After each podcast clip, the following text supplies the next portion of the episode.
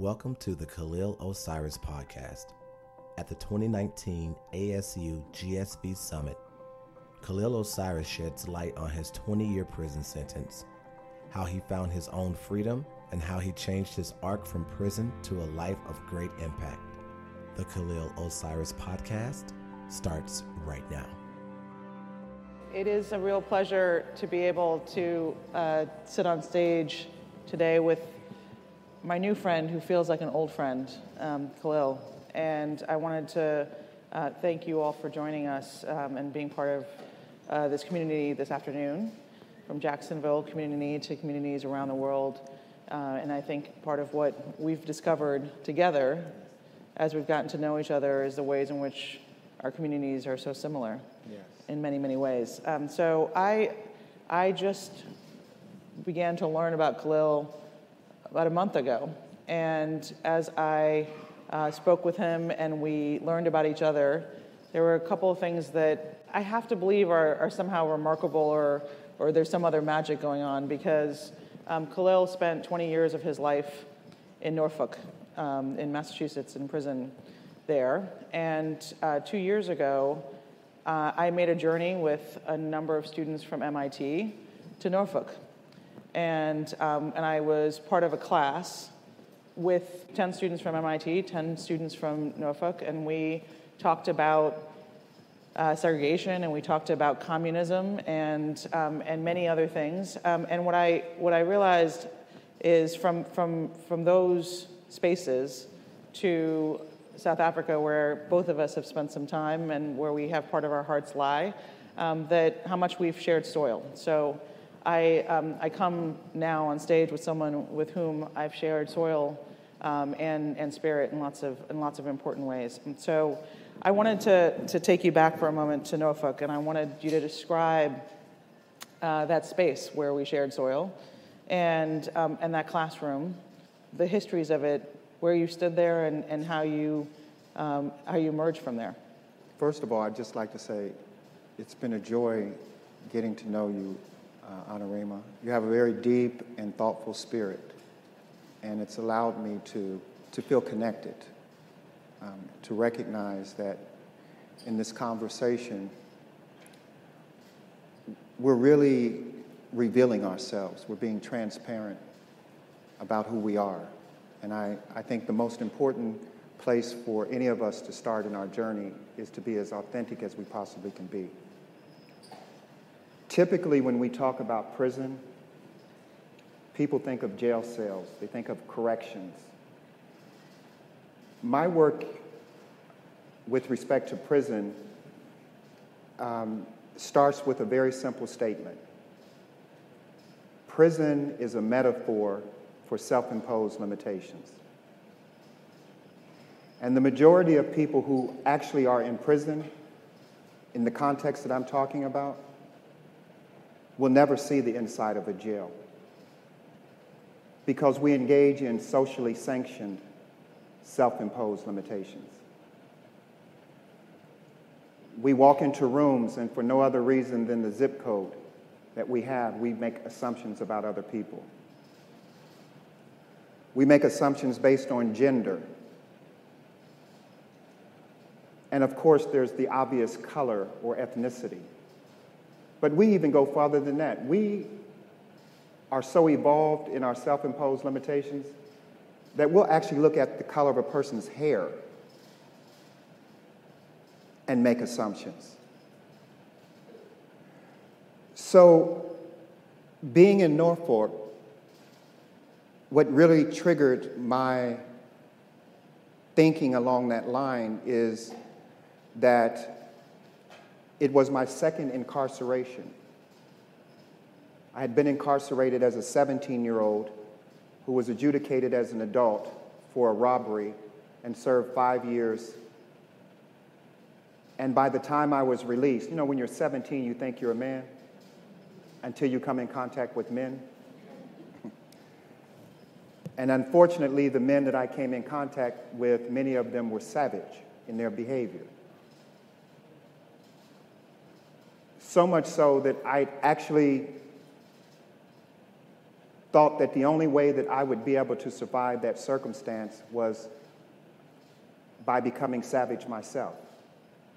So after five years and I was released 22, however you may have thought of me at 17, I was absolutely worse in terms of my woundedness and my decision making about the rest of the world and what was possible for my life. So it actually was quite predictable that I would return to um, criminal behavior. And it was at 25 that I was rearrested, and the judge looked at me and he said, You know, young man, you could have been here today as an attorney representing a client, a prosecutor defending the citizens of our great state, but you chose to be in my court as a criminal defendant, and my only regret is I cannot give you more time. And he sentenced me to a maximum sentence of 75 years at 25. My lawyer jumped up and was upset. He said, This is beyond the pale. This is just absolutely uncalled for. And the judge was very white. He even had white hair. it would have been quite easy to look at the, from the basic optics and make an assumption about this is clearly a racialized context that all this is unfolding in and the dynamics have already been defined about what it will mean. But for me, that moment was a recognition that I wasn't going to prison because I had made a mistake. I was on my way back to prison because I had made a choice. And as broken as the system is, was at that time, the recognition of my own complicity with the reality that I was now faced with was a turning point. And this is really hard for some people to hear who are fixated on the standard narrative of the broken system. What I'm actually saying is it's not an either or scenario that I'm pointing to. This is not a binary proposition. I'm suggesting to you that there are multiple narratives, there are both and ways of seeing this. Yes, the system was and is broken, and I was deeply wounded. So when I think about what power I have in the midst of that brokenness, the question for me that was most urgent was how do I now recognize my power to do something with this time, which was, as I said, a life sentence. But he gave me an out. He said, There's a remote possibility that you'll change. And if you do, then in the next 15 years, by some miracle, you'll have an opportunity to see a parole board and maybe be released. I call that a moment of spiritual accountability. It was very simple for me. It was not about what had been done to me, it was now about how I would respond and how I would handle the challenge I'm faced with. So, getting to Norfolk, I realized that I actually had been incarcerated before I was ever arrested, long before I was arrested. I had already been incarcerated. Imagine you get to the worst circumstance of your life, the thing that is most tragic that you would pray never happens, and you discover there were red flags all along the way that were giving you heads up that this is where you're headed. And then you find yourself squarely in that place, and everyone around you is saying, Yeah, but it's not your fault. You made a mistake. I don't want the cover of a mistake. My choice and power is so much greater than surrendering to mistake that I recognize here's what I'm going to do with it. So I looked at the judge and I thought, this is an amazing challenge. It's an incredible challenge. And so I picked it up, I picked that challenge up, and I said, I'm, I don't know if I'm going to survive this circumstance, but what I do want to do is make sure that the narrative for the rest of my journey here is transformational. So I want to ask you about the long walk to freedom. And as you know, I'm, ask, I'm, I'm phrasing it as a long walk to freedom for a very particular reason. Yes. In your long walk to freedom, you just talked about the red flags that are along the way. Um, I want you to talk a little bit about what the guidepost could have been. And when it is that you feel like you were able to find freedom, and what was that freedom from? So, when I talk about prison, there's state imposed sanctions that defines most of what we think about when we hear the word prison. And there's self imposed limitations. And these two are inextricably linked. Freedom, for me, was very much informed by my understanding of a, a brilliant gentleman's work by the name of Viktor Frankl in Man's Search for Meaning. He makes the case that everything can be taken from us, everything, except one last freedom that's actually existential. And he says that freedom is our ability to decide how we will not just respond to what we're faced with, but actually give purpose and meaning to what the journey is that you are on. So I discovered freedom viscerally. I recognize, in terms of a goalpost, there were two principles that guided my time in prison at that point in terms of the journey of my awakening. One, because I had seen such savage behavior over the course of my incarceration, I would say to guys, don't break the rules. Principle number one, don't break the rules. And, and I was always taken to task on this because the guys would look at me and say, Osiris, you were the biggest rule breaker of all. And now you want to tell us don't break the rules. I said, yeah, think about it. What are the rules? Don't rape anyone. Don't stab anyone. Don't kill anyone. I said, Do you actually believe that we need rules like that to govern us? I said, Those rules are based on an assumption that we will be savages. That we are, not actually will be, but that we are savages. So we don't break the rules because we operate from a place of authentic dignity. Number two, because it's important to define what you're for in order to give meaning to your life.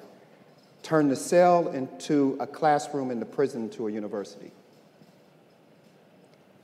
I was crystal clear that my imprisonment reflected a level of complicity that I had not been willing to examine in any honest way, in any authentic way up to that point.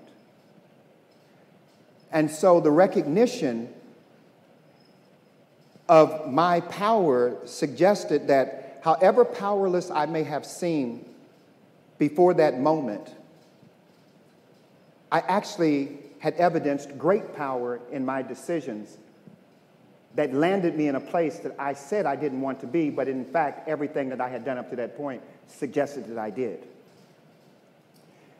And the reason why that's so hard for, for some of us to, to, to digest, and it's, you're sitting in a prison cell, there's a standard narrative that you are a victim. You have as an African American male, the deck stacked against you, the evidence is everywhere that it's true. I didn't want to argue with that. there are enough people lined up with that narrative. I don't have to prove anything about that, nothing. What I was interested in is something more possible. How did Viktor Frankl come to that conclusion in the midst of genocidal incarceration in a death camp in Auschwitz? How did, and the personal example for me, close and living, was Nelson Mandela. Whose daughter, Makaziwe Mandela, was attending UMass Amherst at the time I was attending Boston University at Norfolk. He had such an impact on my life as evidence of what more is possible, I decided to write his daughter. It, I only had the registrar's address, so I wrote the registrar. The, two months later, the, a letter comes back, and it's from Makaziwe Mandela. We became pen pals. And in 1986, I wrote her and her father and made a commitment that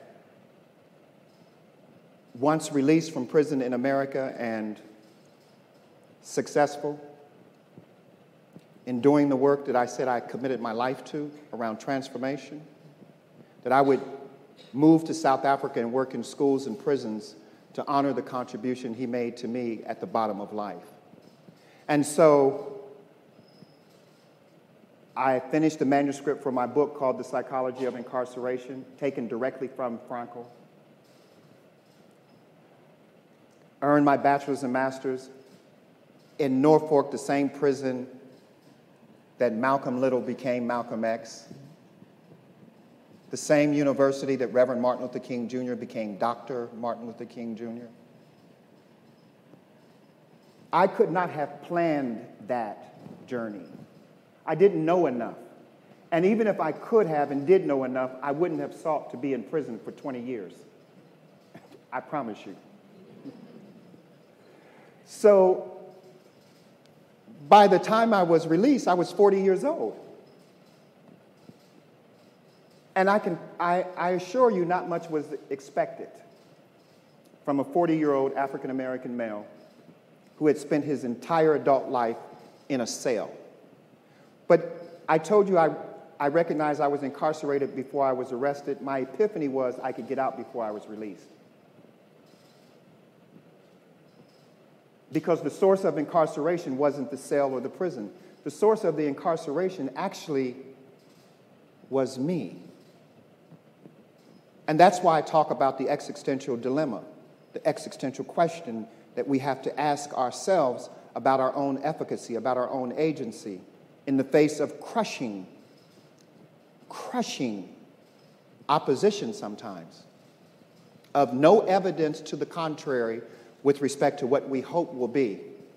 And the greatest challenge I found in prison to, uh, to the journey was despair. We're very clear despair is the enemy of hope.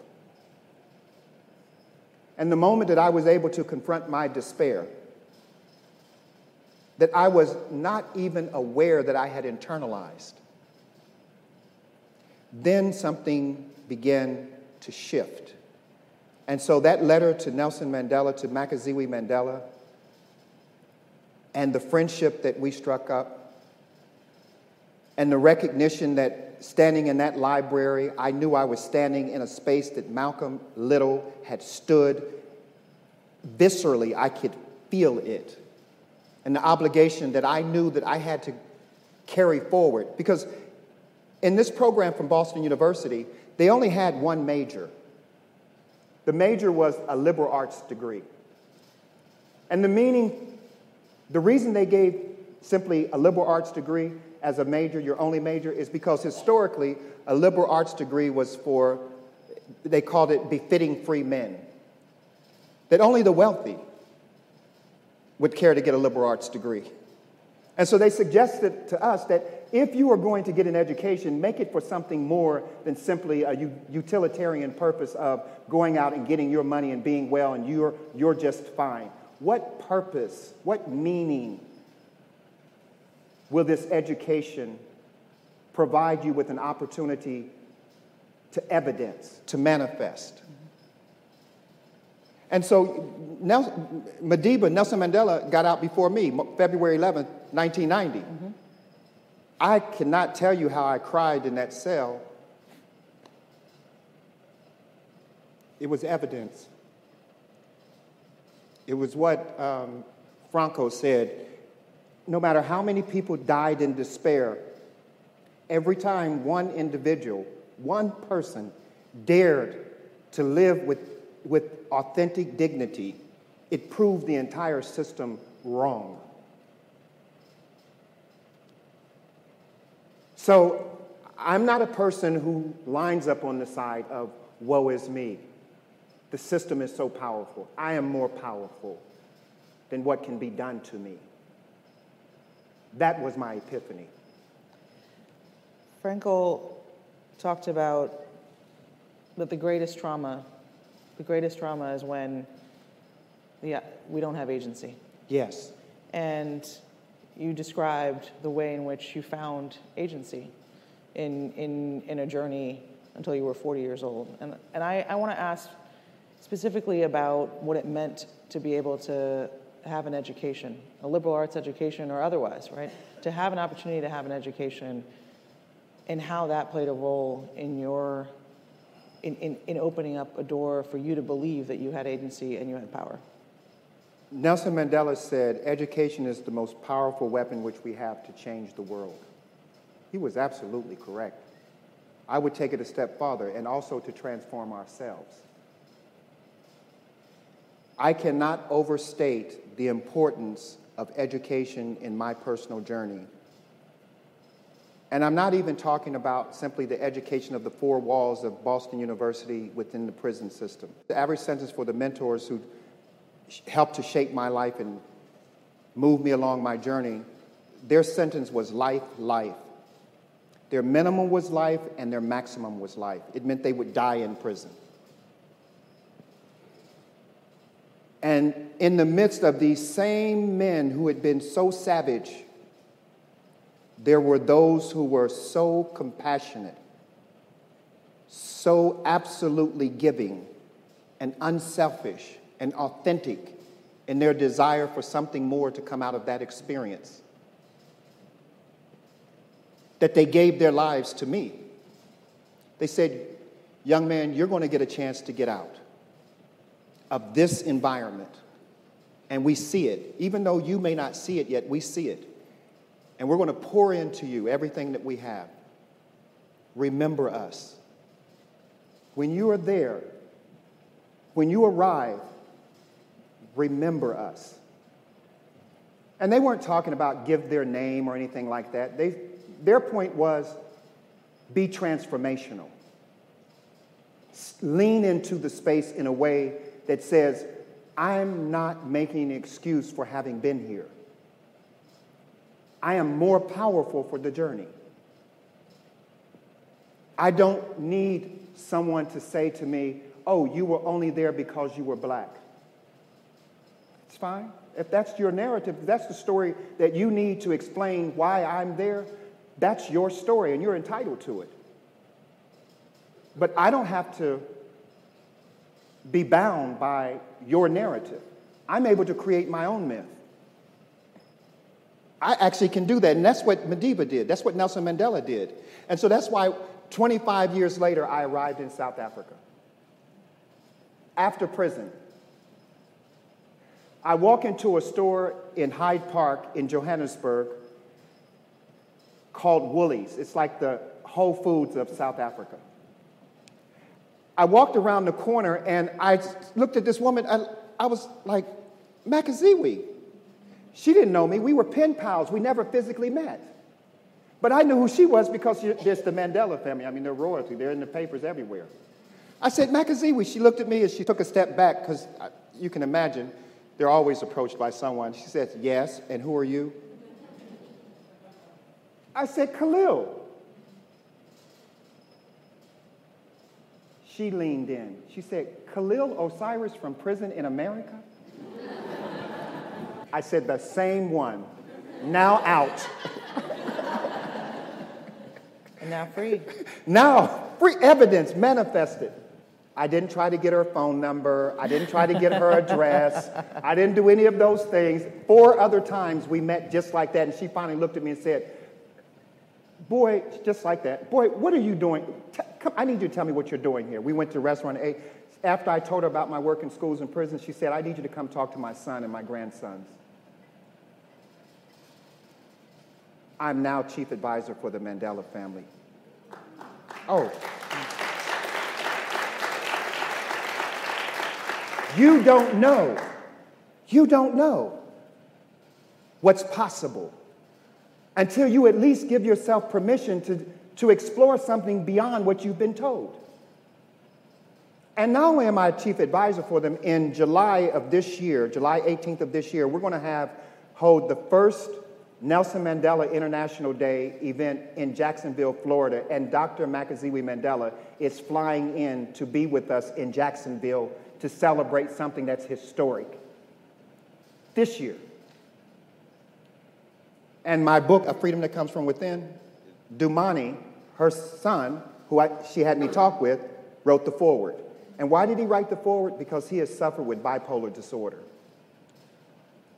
And he understood the challenge of this idea about freedom in a visceral way.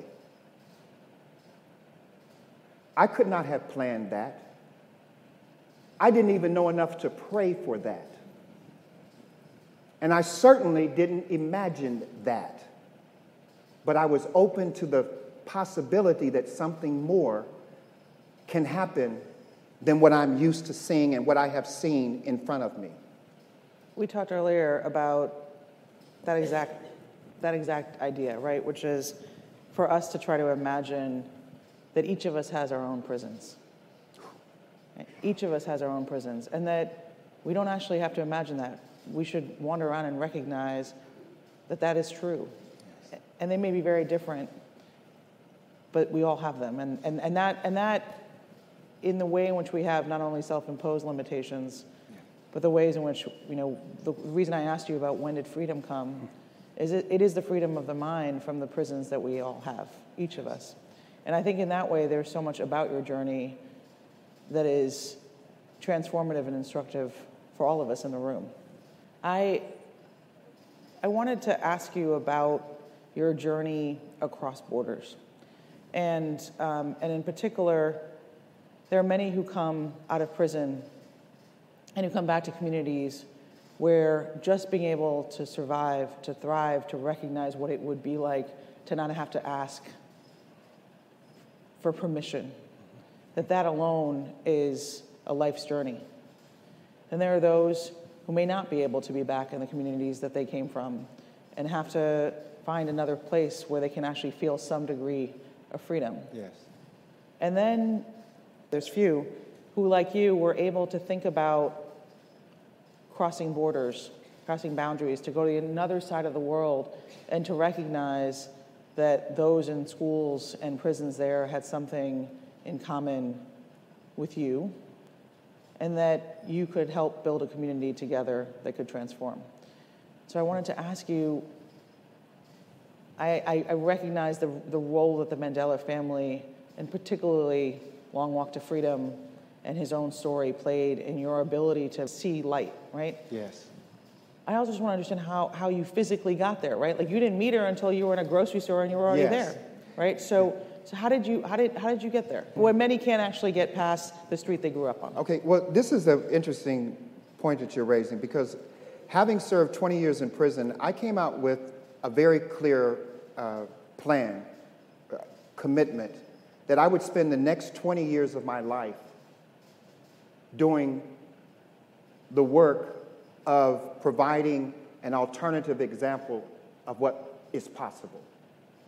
So you all, all of us have heard the stories, ban the box, there's your felony conviction is a barrier to your employment, and all those horrific things that are collateral consequences of felony convictions. What I was clear about was upon leaving prison, I was not going out asking for a job, number one. My plan was to go out and volunteer in places where they were doing work I was deeply passionate about. So I went to the Urban League in Dayton, Ohio. And there, Mr. Willie F. Walker had received my uh, email with my resume and I had my business cards, which I made at FedEx Kinko, where I cut the paper myself and hand wrote my name on it with my email address. And I gave him proudly my business card, and he looked at me and he started reading NOCF. What is that? I said Norfolk Correctional Institution. He said WP, uh, what WPC? It's Walpole Correctional Institution. He said, Well, were you deputy warden? I said, No, sir, scholar in residence. He said, Scholar in residence. I said, Yes, sir, inmate 211402. he said, Like a criminal? I said, Yes, sir, that's part of the story. Let me tell you the rest. When we got through, he asked me if I would mentor his son. See, you don't know who's having challenges because of the way they're dressed sitting in front of you. We make assumptions about how people are well we make all of these grand assumptions. And so I said, I'm going to spend the next 20 years of my life doing the kind of work I'm deeply passionate about. And this whole idea of having a lot of money or not having a lot of money, wealth is quality of life. Quality of life has to do with what kind of relationships do you have with the people around you that you say you care about? What kind of communication do you have in those relationships? If you tell me that, I'll tell you the quality of life you have, no matter how much money you have access to. So, that process was one in which I went to volunteer for the Urban League, and within two months, I was hired full time. I outworked everybody on the field because I was passionate about it. I wasn't getting up for a paycheck, I was getting up because I understood that this is the work I owed to pay forward. Those who looked at my son, and I had been a teenage father, looked at my son and said to him, We're not going to allow your father's incarceration to be an excuse for your failure. I owed deeply. And so, March 1st of this year, I reached my 20th year anniversary.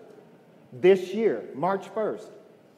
And I'll be 60 May 31st. And I'm feeling like Moses. I don't think I'm going to even get to.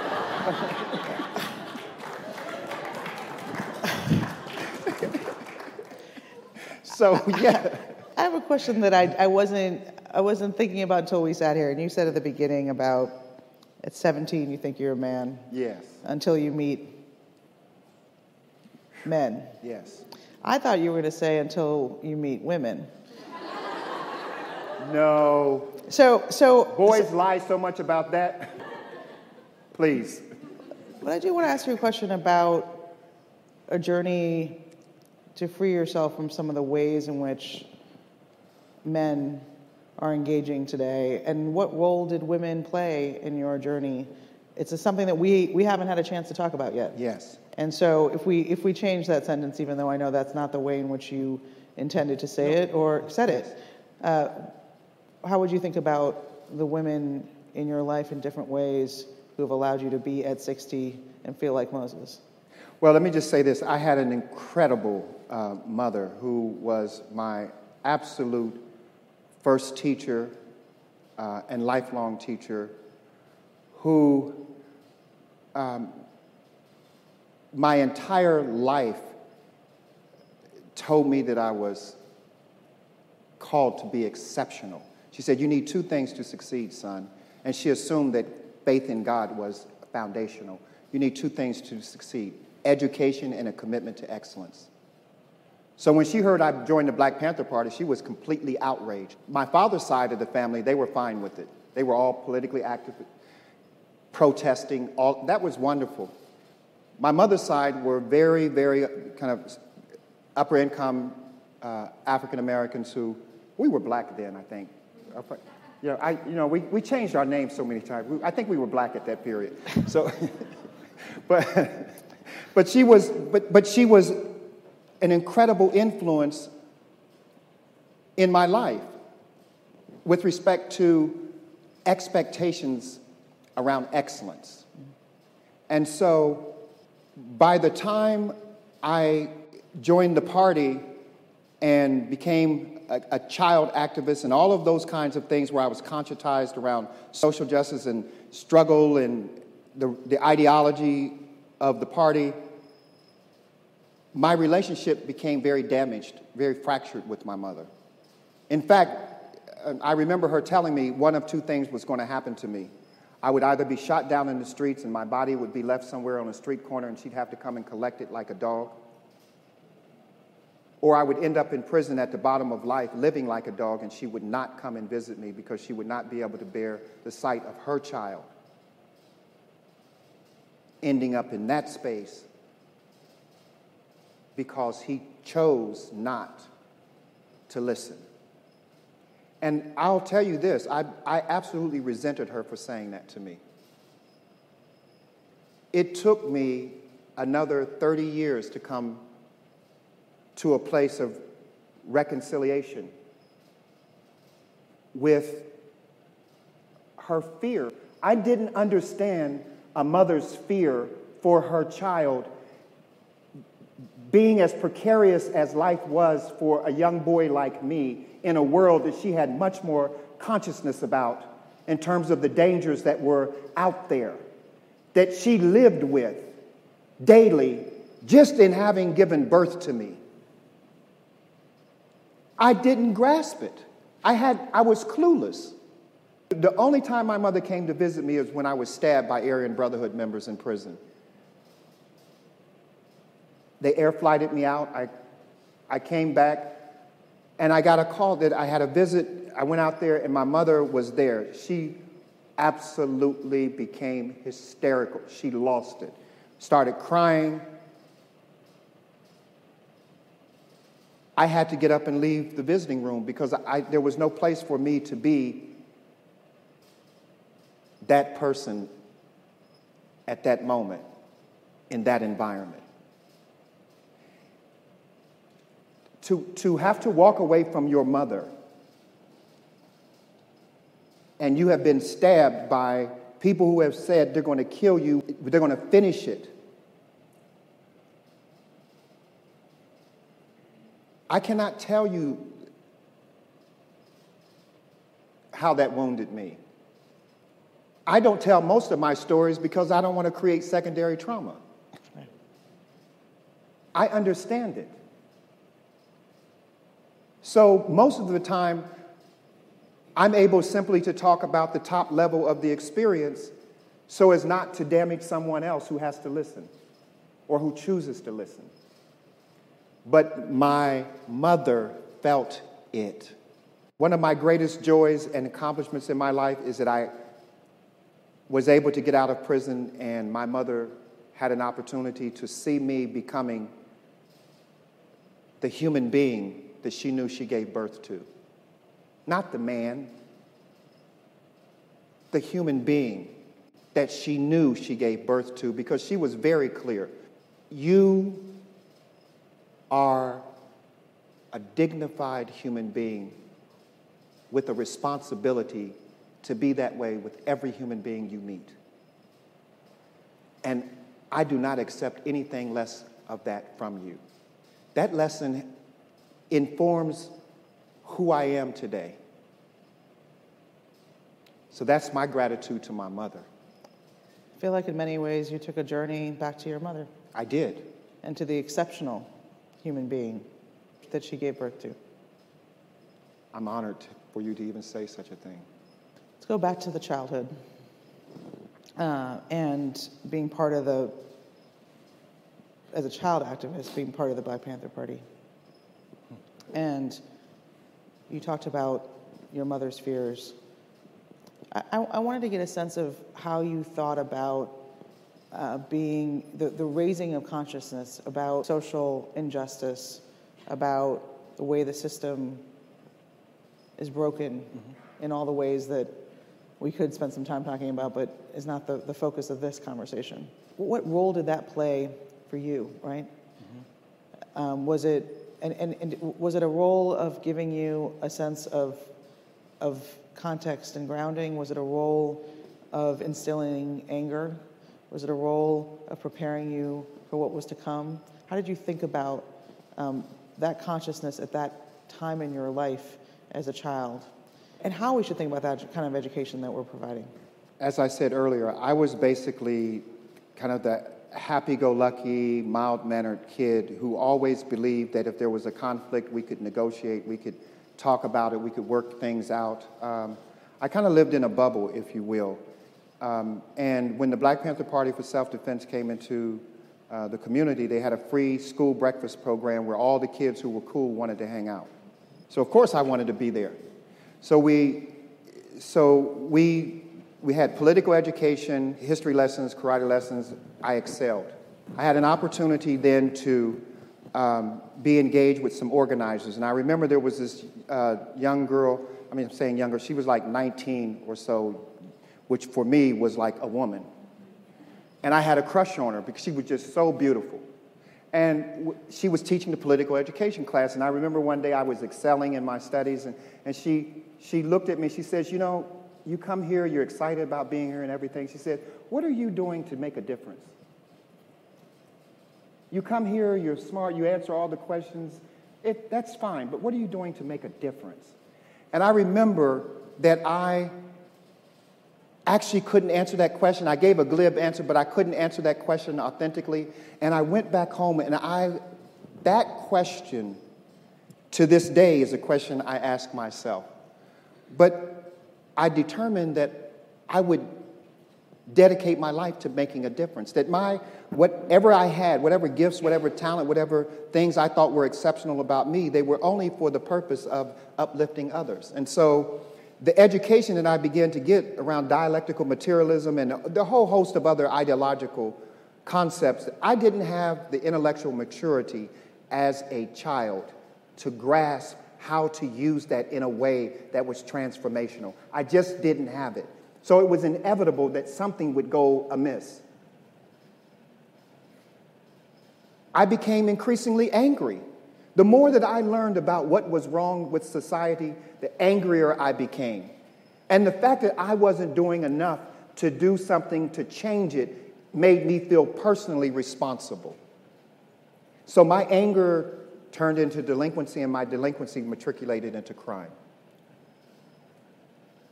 But the wonderful thing is, is as Emerson said, the only person you're destined to become is the person you decide to be. That's it. Full stop. So tell me who you decide to be, and I'll tell you who you'll become. And on that note, I want to thank you, Thank you. For sharing your journey and for allowing us to take it with us on all of our long walks to freedom. Thank you, Marlene.